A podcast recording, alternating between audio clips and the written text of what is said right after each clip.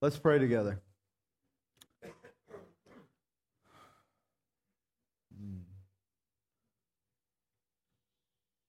Our uh, Lord, our, our, our two testimonies stir up our hearts and have stirred up your spirit in this room. Um, your spirit is actually here now for healing. And if we will jump in, it's, it's like the waters being stirred. And if we'll jump in, uh, you will give us something today to our hearts that will make a difference. And so, Lord, we jump in with you. I jump in with you. I want all you have for me. Uh, lead us by your word now. In Jesus' name, amen. Now, my, my intent today, I, I just to kind of sh- show you how the Lord works a little bit. My intent today was I was going to go to our fourth word that the Lord has for us for 2015, for what He has given me. He says, These are the signs of my spirit working in risen King in 2015. So I was ready to go on to the fourth word, and He woke me up about 5:30 this morning, and He said, "You didn't finish the third word." I, I, I don't know about you, but if the Lord tells me something, uh, He's the Lord, He's the King. I don't say no. I'm moving on. I just go and say, okay, what did what did I leave out? And there was a whole section that I didn't share with you because we kind of ran out of time. And uh, the Lord said, you've got to go back to that section and you have to share that with them. So um, hopefully this will be as meaningful for you as it ended up being for me. Would you read this, just a short passage from 1 Corinthians 10? Remember, last two weeks we were in 1 Corinthians 9. If you've been with us, the word of the Lord, where he says, a clear sign of a supernaturally changed heart. Not, not just that you have more willpower, because anybody can have more willpower. And anybody can decide, I'm going to quit doing this and I'm going to start doing that. Anybody can do that. That's not what this means. Uh, this means that, that literally you begin to have an ordered heart so that you are reaching the fullness of your potential and you're experiencing a deep satisfaction and a deep sense of fulfillment. And so the verses that most clearly explain what Paul, what Paul means when he says, a sign of the Spirit's work in your life that is a fruit produced by your union with the Holy Spirit is self control, or in the Greek, it's actually command of self, where you are doing what you want to do and you are not doing what you do not want to do. In other words, you're not constantly living in regret or hiding or denying or shut down. These things that both Pauline and, and Andres were just testifying to. Um, any one of you can live in numbness and kind of fake it till you make it, but that's not life. You can get to where you expect and hope for nothing, but that's not life. It's not a life worth living. A life worth living is a life of anticipation. So if you'll read this out loud with me, we'll talk about this some more. How do we get there? Read, let's read God's word. I like it when you read with me. Therefore, let anyone who thinks that he stands take heed lest he fall.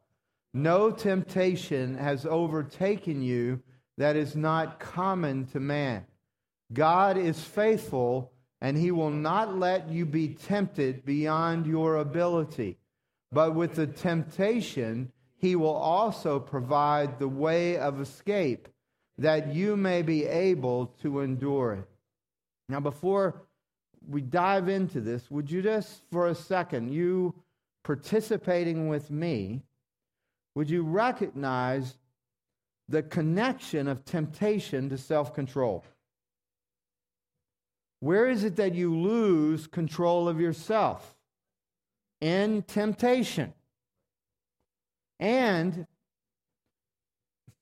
just to talk about this on a spiritual basis, not just the psychological basis, but the spiritual basis. Because if you believe in God, you believe in a supernatural realm. And if you believe the Bible, you believe there is not only a supernatural realm of the good, but there's a supernatural realm of the bad. And the, the bad, the Bible reveals as the realm of Satan. And in that realm, a third of the angels follow him and are in some way bound to him and carry out his will. Their only purpose in your life is to steal from you, to destroy you, whether that's by disqualifying you or, or distracting you or whatever, or, or you know, whatever it takes. And then the ultimate purpose is to kill you. And Jesus said, I, I came, he said, the thief comes to steal, kill, and destroy. But I came that you might have life and that you might, might have it abundantly. So you have this option. There is no neutral ground in the spiritual realm. There's no Switzerland. There's only am I following one master or am I following another? And what I present my body to, and what I bind my behavior to, and what I I connect my emotions to, that begins to tell me who has either I have willingly become a master of or I have unwittingly become a master of, or master to. See, here's, here's the thing your enemy is, is smart. He's done this a long time. And what, he's, what he is, he's, he's much more of a psychologist He's like a ma- he's the doctor of psychology. He has compiled files on you. And those files go all the way back to your first ancestor. And he has watched the patterns that have developed. He's the one who enjoys us fighting, whether it's DNA or nurture. He gets on both sides just to stir it up.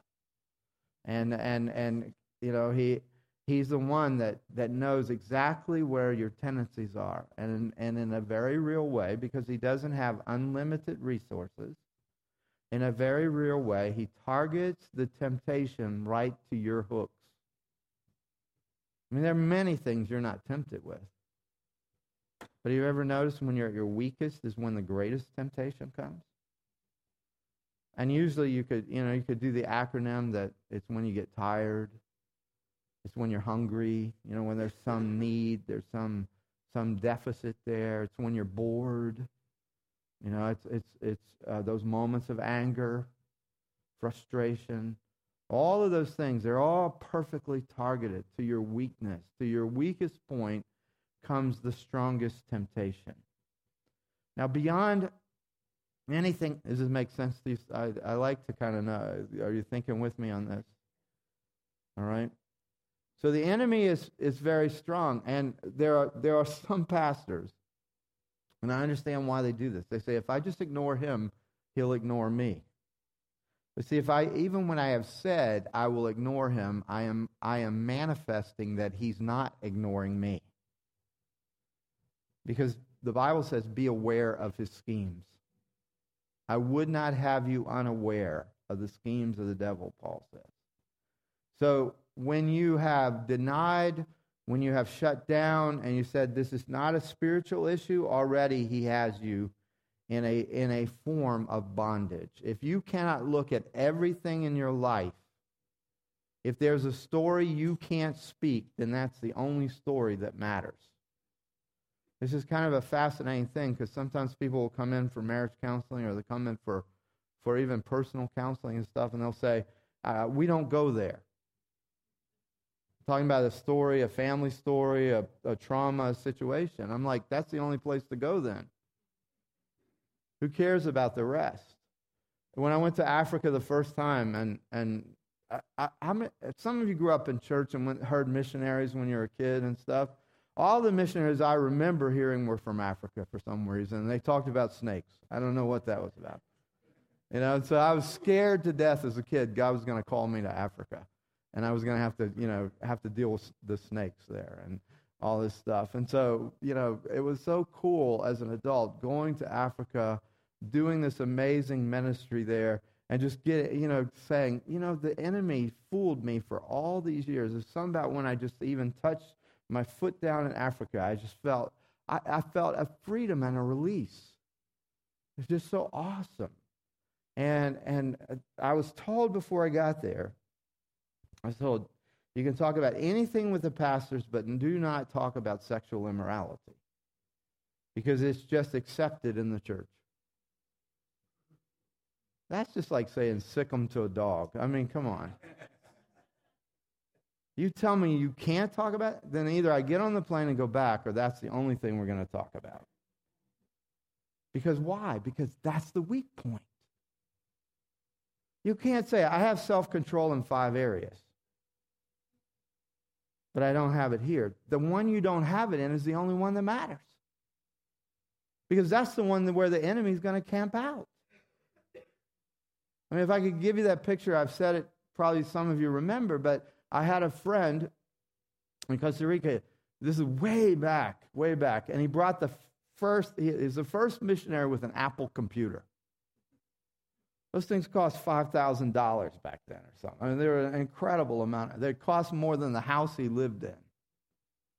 And so he, every day he would go to the hardware store in Costa Rica to find a bigger chain to lock the gate so that he could protect his his uh, you know his investment in this in this little Mac. And it was the old it was the old Macintosh, the old Macintosh. Those are some of you have never even seen one of those. Go look in the museum. You know, it was an old Macintosh. Cost thousands and thousands of dollars.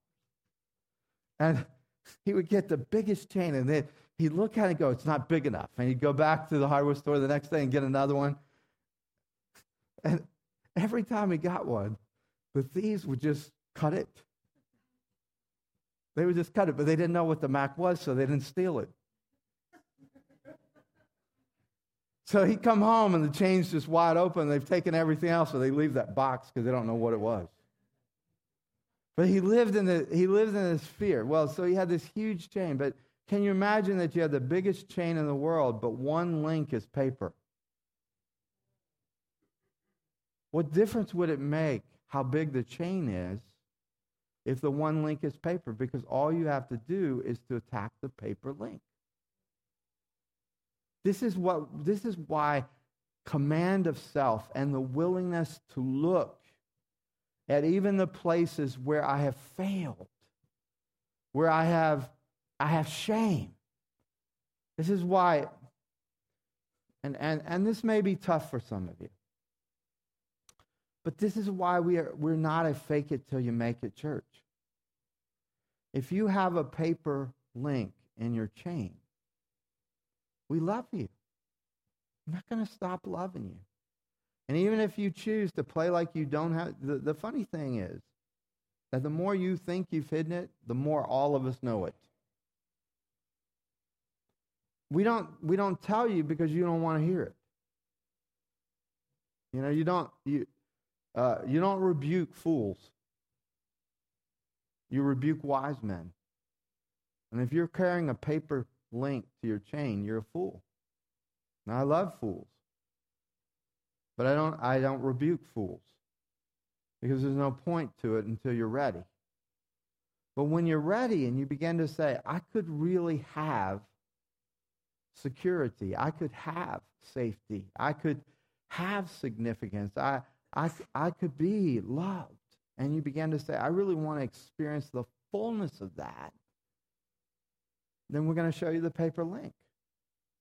Not just us, but the Holy Spirit. And so part of part of this whole thing is to recognize, recognize this. The temptation is never going to stop. Satan doesn't take vacations. He has assignments against you that have been assignments against your family.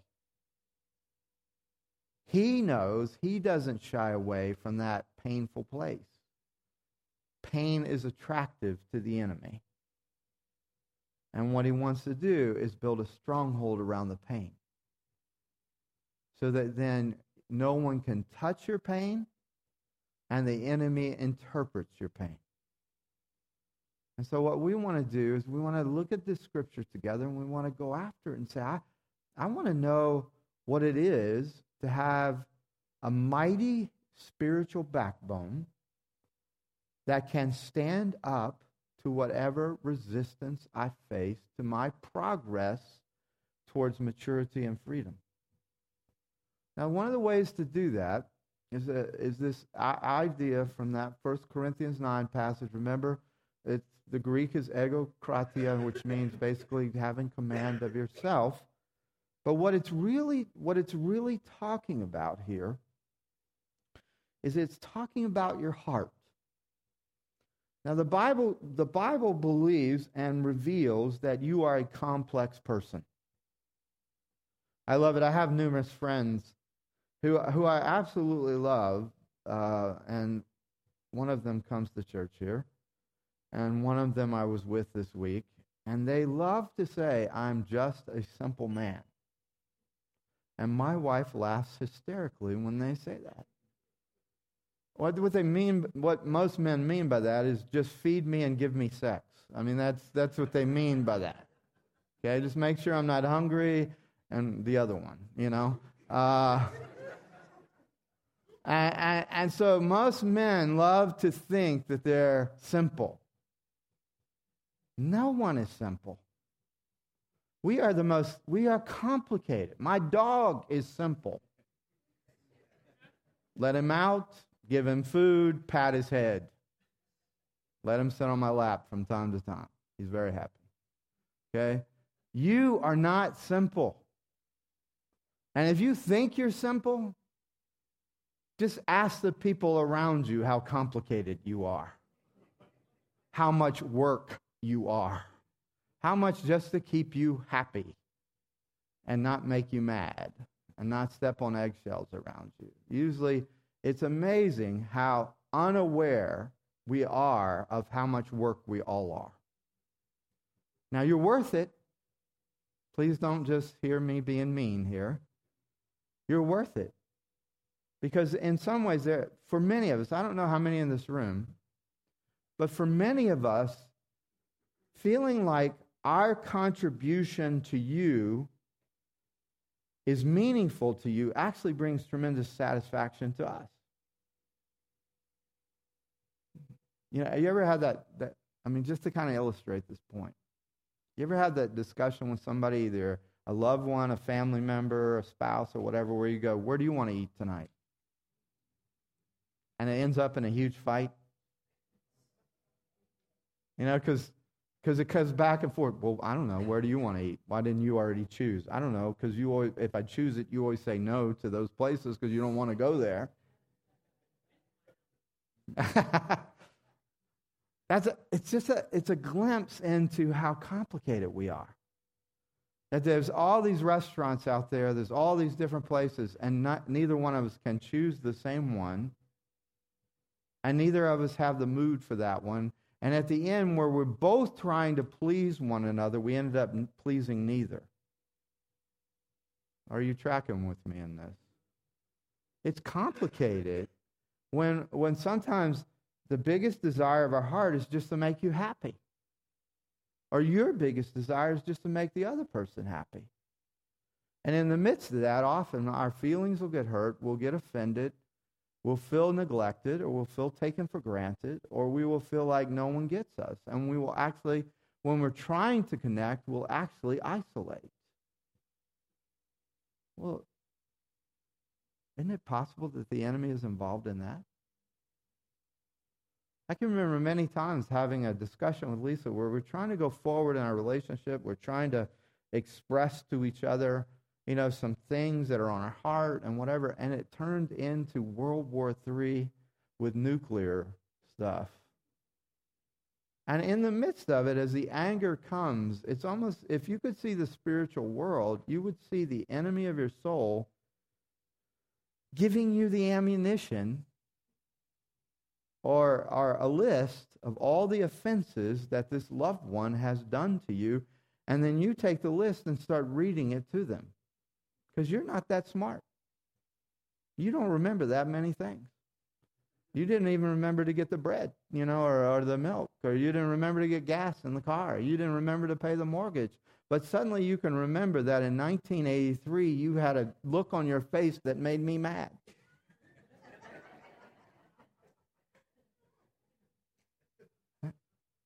Think about it.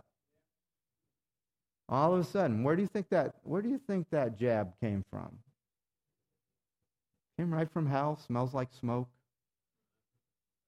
And you spoke the accuser's word to your loved one.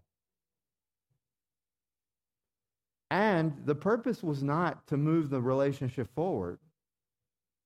The purpose was to hurt them. And you might say, well, they hurt me. Doesn't that sound childish? It's going to rebound off you and off me and stick on you kind of stuff, you know. And if I'm that, so are you. Just sounds like we're back on the playground, trying to somehow establish that we have power.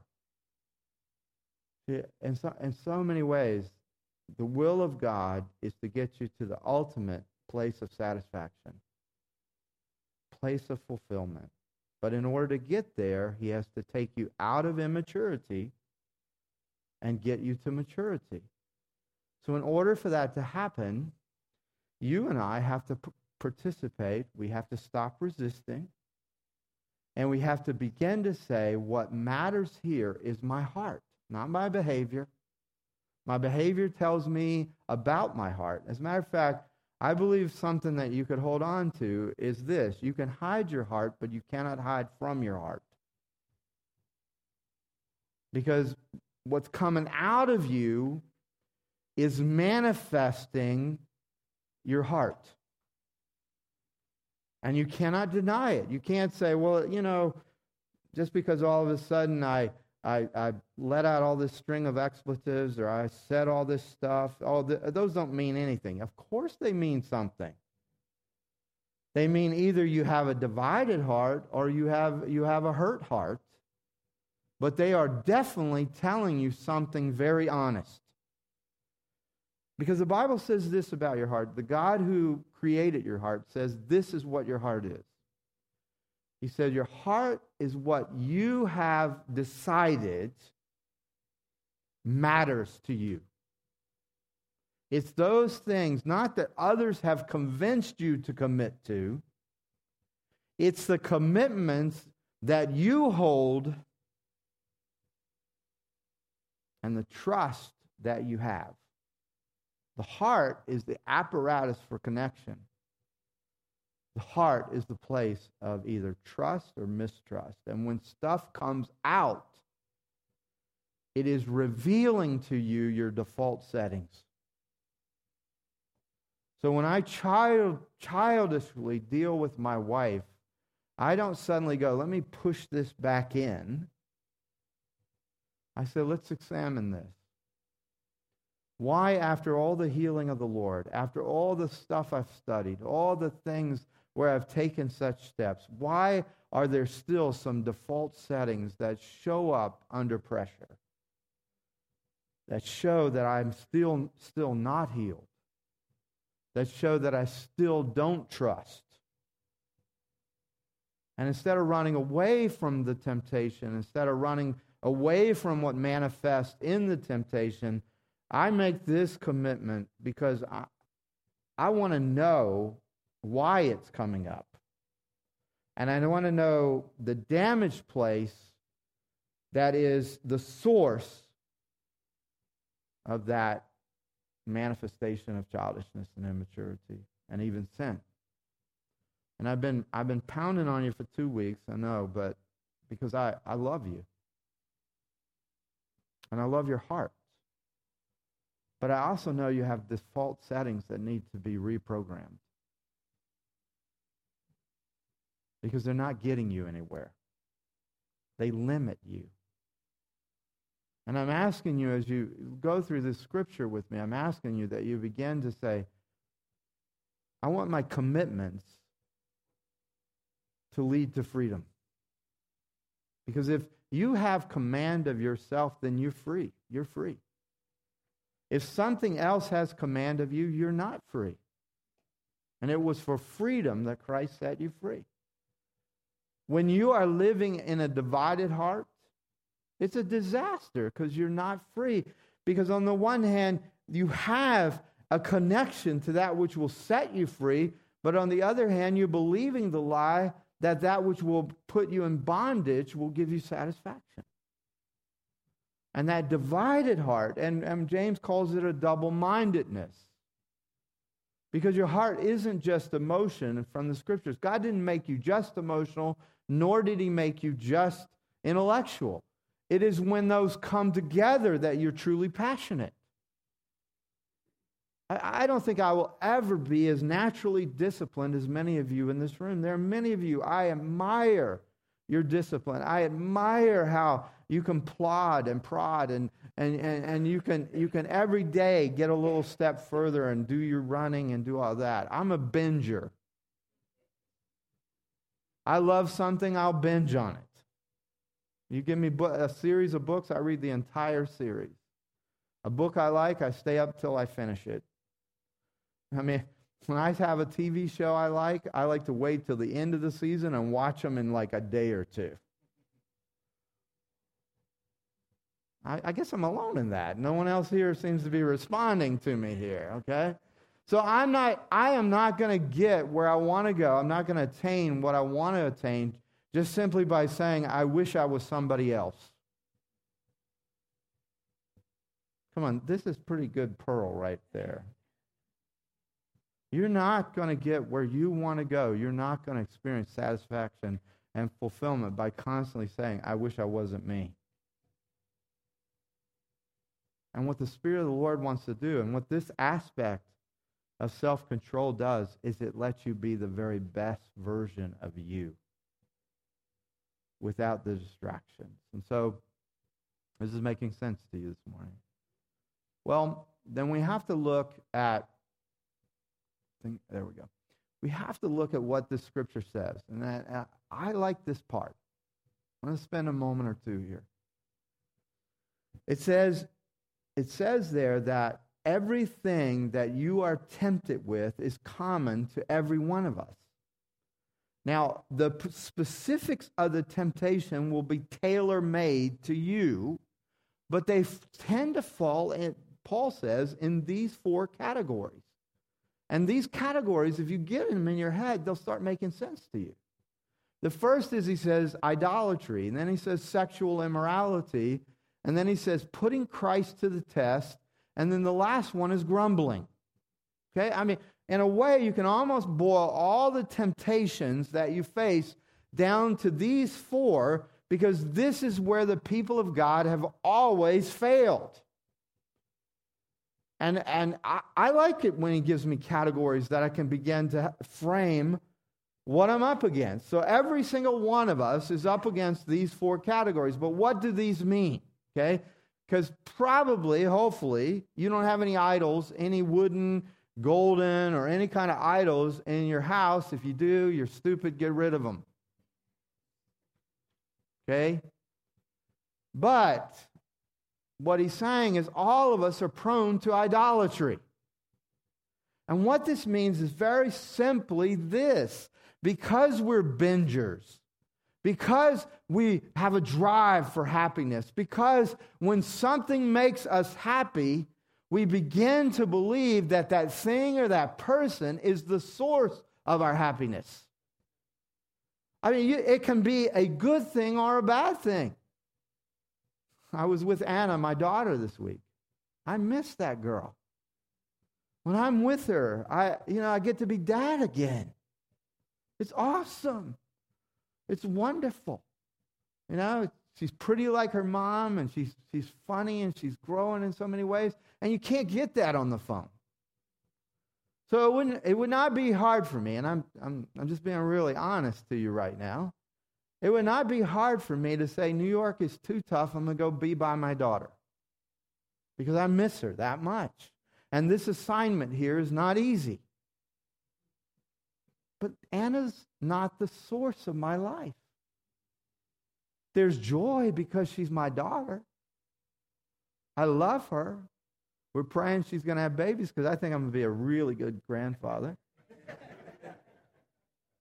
I want, I want to spoil someone, you know. But she's not the source of my life. So if suddenly I go, you know what? I'm not happy in New York. I'm happy when I'm with my daughter. Sounds like a good thing. It's not. She can't be an idol. She's wonderful as a daughter. She's terrible as an idol. Am I making sense to you? And you can do that about anything, your job. And then God, see, God comes along for the ride because He's supposed to give you your idol. He's supposed to sustain and resource your idol. Guess what? He won't do that. You, you will have no other gods before me. So, one of the biggest issues of your self control is that when you have disordered love, then you will not have self control. Because the only first love is God. Now, can I are you you gotta you gotta at least move your bodies every now and then so I know you're breathing. All right? This is important stuff. Now listen listen how good God is. All right one of those close friends of mine, probably one of the best friends in the world. I travel with him all over the place. Is the pastor where my daughter works as children's pastor. Okay, his name is Fred Hartley. And Fred is a powerful leader.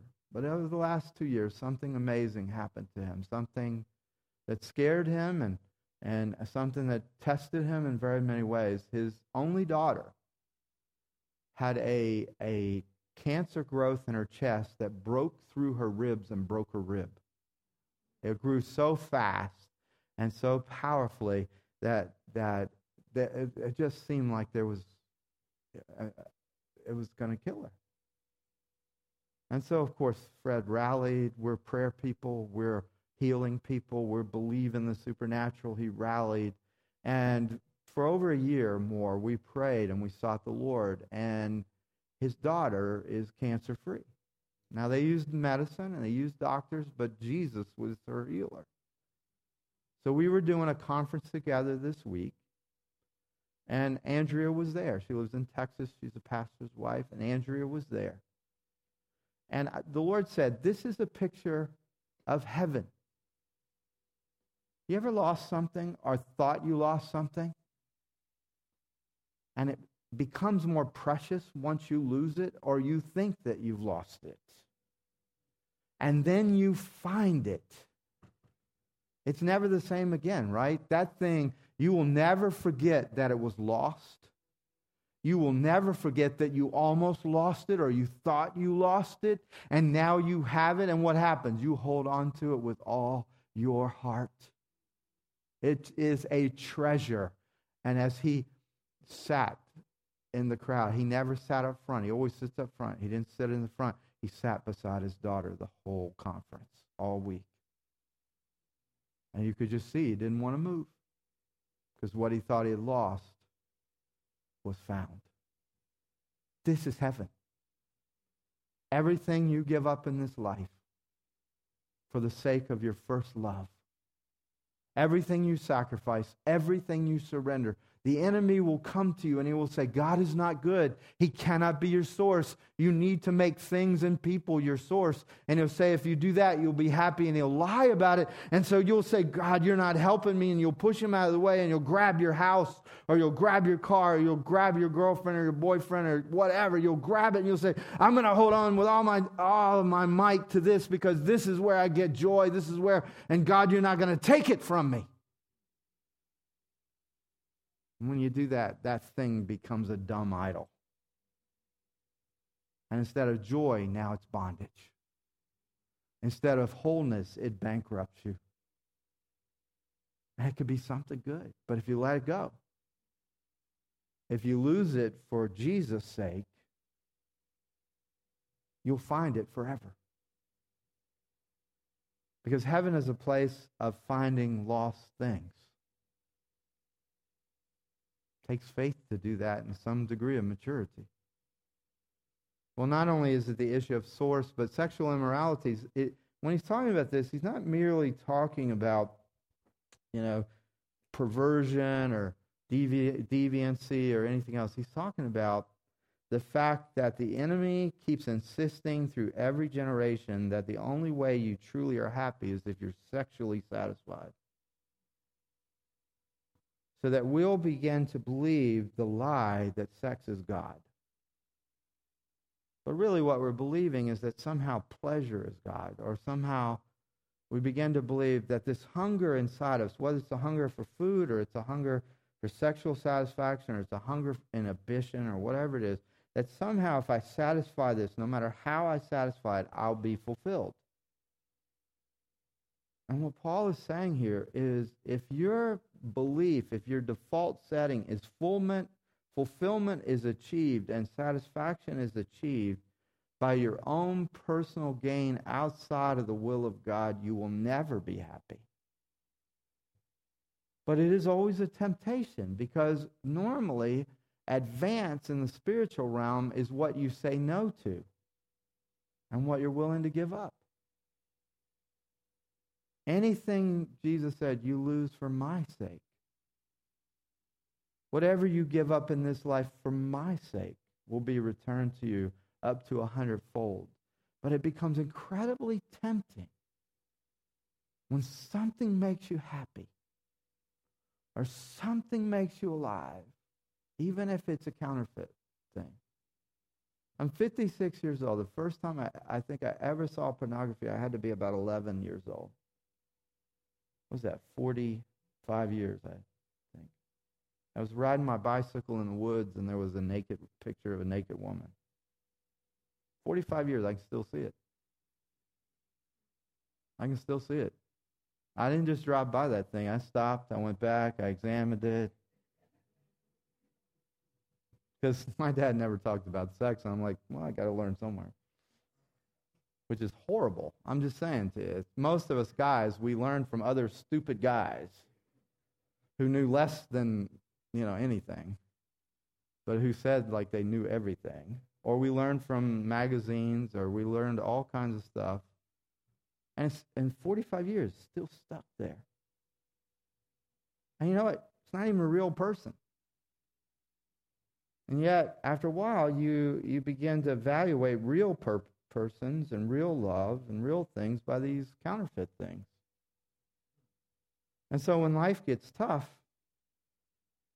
because any of you that are married, you know, I mean, sex is not even an easy thing in marriage.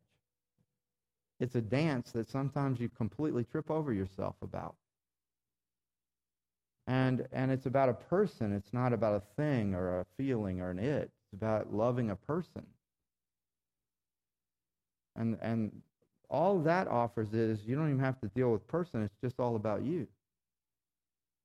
And so, in some ways, when you begin to say, I'm going to live my life and get my fulfillment outside the bounds of God's will for my life, you're saying, I know what's best for me to make me happy guess where that lie is coming from? Because you, you are your worst enemy. You're the one who's made you the most unhappy. I mean, eh, when push comes to shove, other people might have screwed up, but you've screwed up far more. And, and it becomes an act of maturity to humble yourself and begin to say, I don't even know how to be happy. God, you created me. You designed me. I have a drive to be fulfilled and a drive to be satisfied, I'm going to trust that if I trust you, this is my commitment in my heart. It's not a behavioral commitment, but a heart commitment. It's kind of like, I don't know if any of you play with your computer much, but I'm constantly having to fix Lisa's. And, uh, and so I have to go into her system setting all the time. And she's touched some buttons that she guaranteed me she never touched. But there's some button that she's touched. So now the keyboard doesn't work or the wireless doesn't work or whatever. And I have to go in and find how she switched the default setting and restore it. What do you think the Holy Spirit is doing to your hard drive right now? To your software?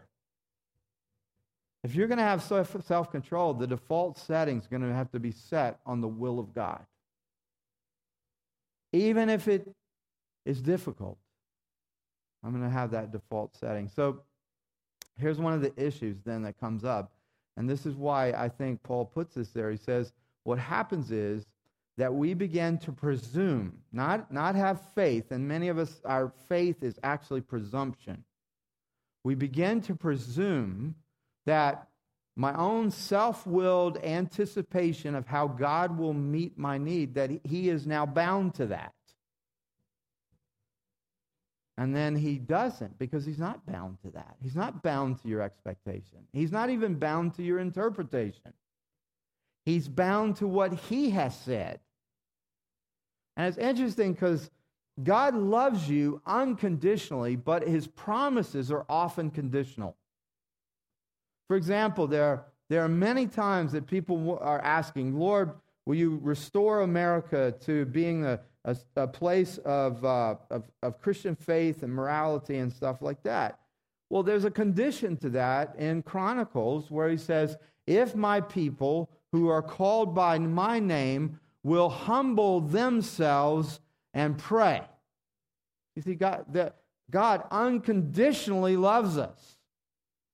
But some of the things for your satisfaction and your fulfillment will only come when you meet the conditions that he has set. He says, if you abide in me, and see, abiding is that relationship place, it's that friendship, it's that trust, it's that default setting that says, here's where I remain. Not with my idols, not with my own anticipated self determination, my presumption, but here's where I remain is that Christ is my life. I abide in him and his words abide in me. Because I can say to you all day and say, ah, I live for Christ, Christ lives in me, I, I have experienced the Christ. I can say all that, but then my, my reactions, my responses, to circumstances actually reveal the, the default settings of my heart. But what I have decided is that when those things manifest that are not that are not flowing out of the life of Christ in me, I don't run away from them. I don't run away from them. I don't deny them. And you, you guys don't know this, but you all exist in this church for my benefit. Because without community, without relationships, you don't know where the weak spots are. It's in relationship. It's when people are impatient with me that I see my impatience. It's when people expect what I can't give them and they're disappointed with me. I see my own false expectations. It's when you're prideful, I see very clearly my pride. You are more than anything else. You're a mirror to my soul. And I a mirror to your soul. That's why we're in community. It's because it's very hard to truly be self righteous in a community of people that are honest. You know, faithful, the scripture says, faithful are the wounds of a friend.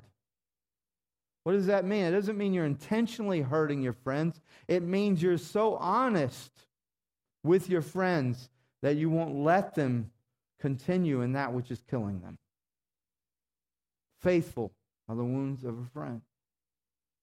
Well, the last one of these is grumbling. And what grumbling is, is very simply this it says, my default setting says, I'm the authority. I'm the authority. I tell God how the world should be. I tell him what race I'm willing to run. I tell him the results I'm willing to have. God, God has been dealing with an area in my life because I've said, I want all the capacity in my heart that I can have to be filled with your spirit. And what that means is he has exposed those places where there's not capacity. And in the last two months, he has, he has nailed me in three areas. The first is, it's real simple stuff, but the first is he gets to say no to any prayer I pray. If my God is not big enough to say no, he's not God. Now, I like hearing him say yes, but see, I know his yes is significant because he can say no. If he can't say no, then his yes means nothing. And so my God can say no. But I, I, will say to you this when he says no, it's often things that I want. And when that shows up, I, I begin to realize, oh, I have idolatry about this thing I want. Or it's kind of a, it's an impure desire that's in the way of the real desire. And when I begin to grumble about it, then I realize I'm challenging his authority. He gets to say no. The second thing is this, and please, this is so important because I don't think God took me through this alone. I think this is, is for you. There are times there are times when, when everything goes the way you want it to go. There are seasons in your life. There are times when every prayer is answered yes. And, and God is good when that's happening. But then there are seasons where everything is not going the way you want it to go. Those are the moments of test. Do I really trust him or will I grumble? Will I challenge his authority or will I submit to his authority? The picture in the Bible of this, those of you who love the Bible, the picture in the Bible is Jonah. Jonah didn't want to go to Nineveh. He didn't want to preach repentance. He didn't want the Ninevites saved. And then he gets out under the sun, and God, in his goodness, God grows a, a it's called a gourd there, but it's a shade, it's like a shade tree for him or a, a thing that provides shade. And, and Jonah's just grumbling, he's mad, but he's in the shade. So then God takes the shade away. Now he grumbles, really grumbles and mad, because now the shade's gone. And so, in some ways, what, I, what I've seen is the God who gives you shade is also the God who takes the shade away. And then the question is, how do I respond when the shade's not there? Will I say, Blessed be the name of the Lord? Or will I say, Curse God and die? And, and see, that's how your self control begins to be developed, is because you say, I'm still saying, Curse God and die because I don't have shade. Because it's not easy, because it's not going the way I want it to go. And the last one is this because, and the very last thing here is when I'm grumbling, I'm saying, I know what results should be happening. I know how this should take place. I know when it should take place. And what happens is I begin to exchange self pity and ingratitude for the blessing of the escape that I've had from bondage. Because the, the, the background of these four is basically the escape from Egypt leading to the promised land. Does this make sense to you? I, I just found this so powerful as the Lord unpacked this with me because I began to realize my heart, my heart is what matters. The disordered loves of my heart keep me from the fullness of the love of God and the satisfaction of the, his purposes in my life. Frank, would you come and lead us?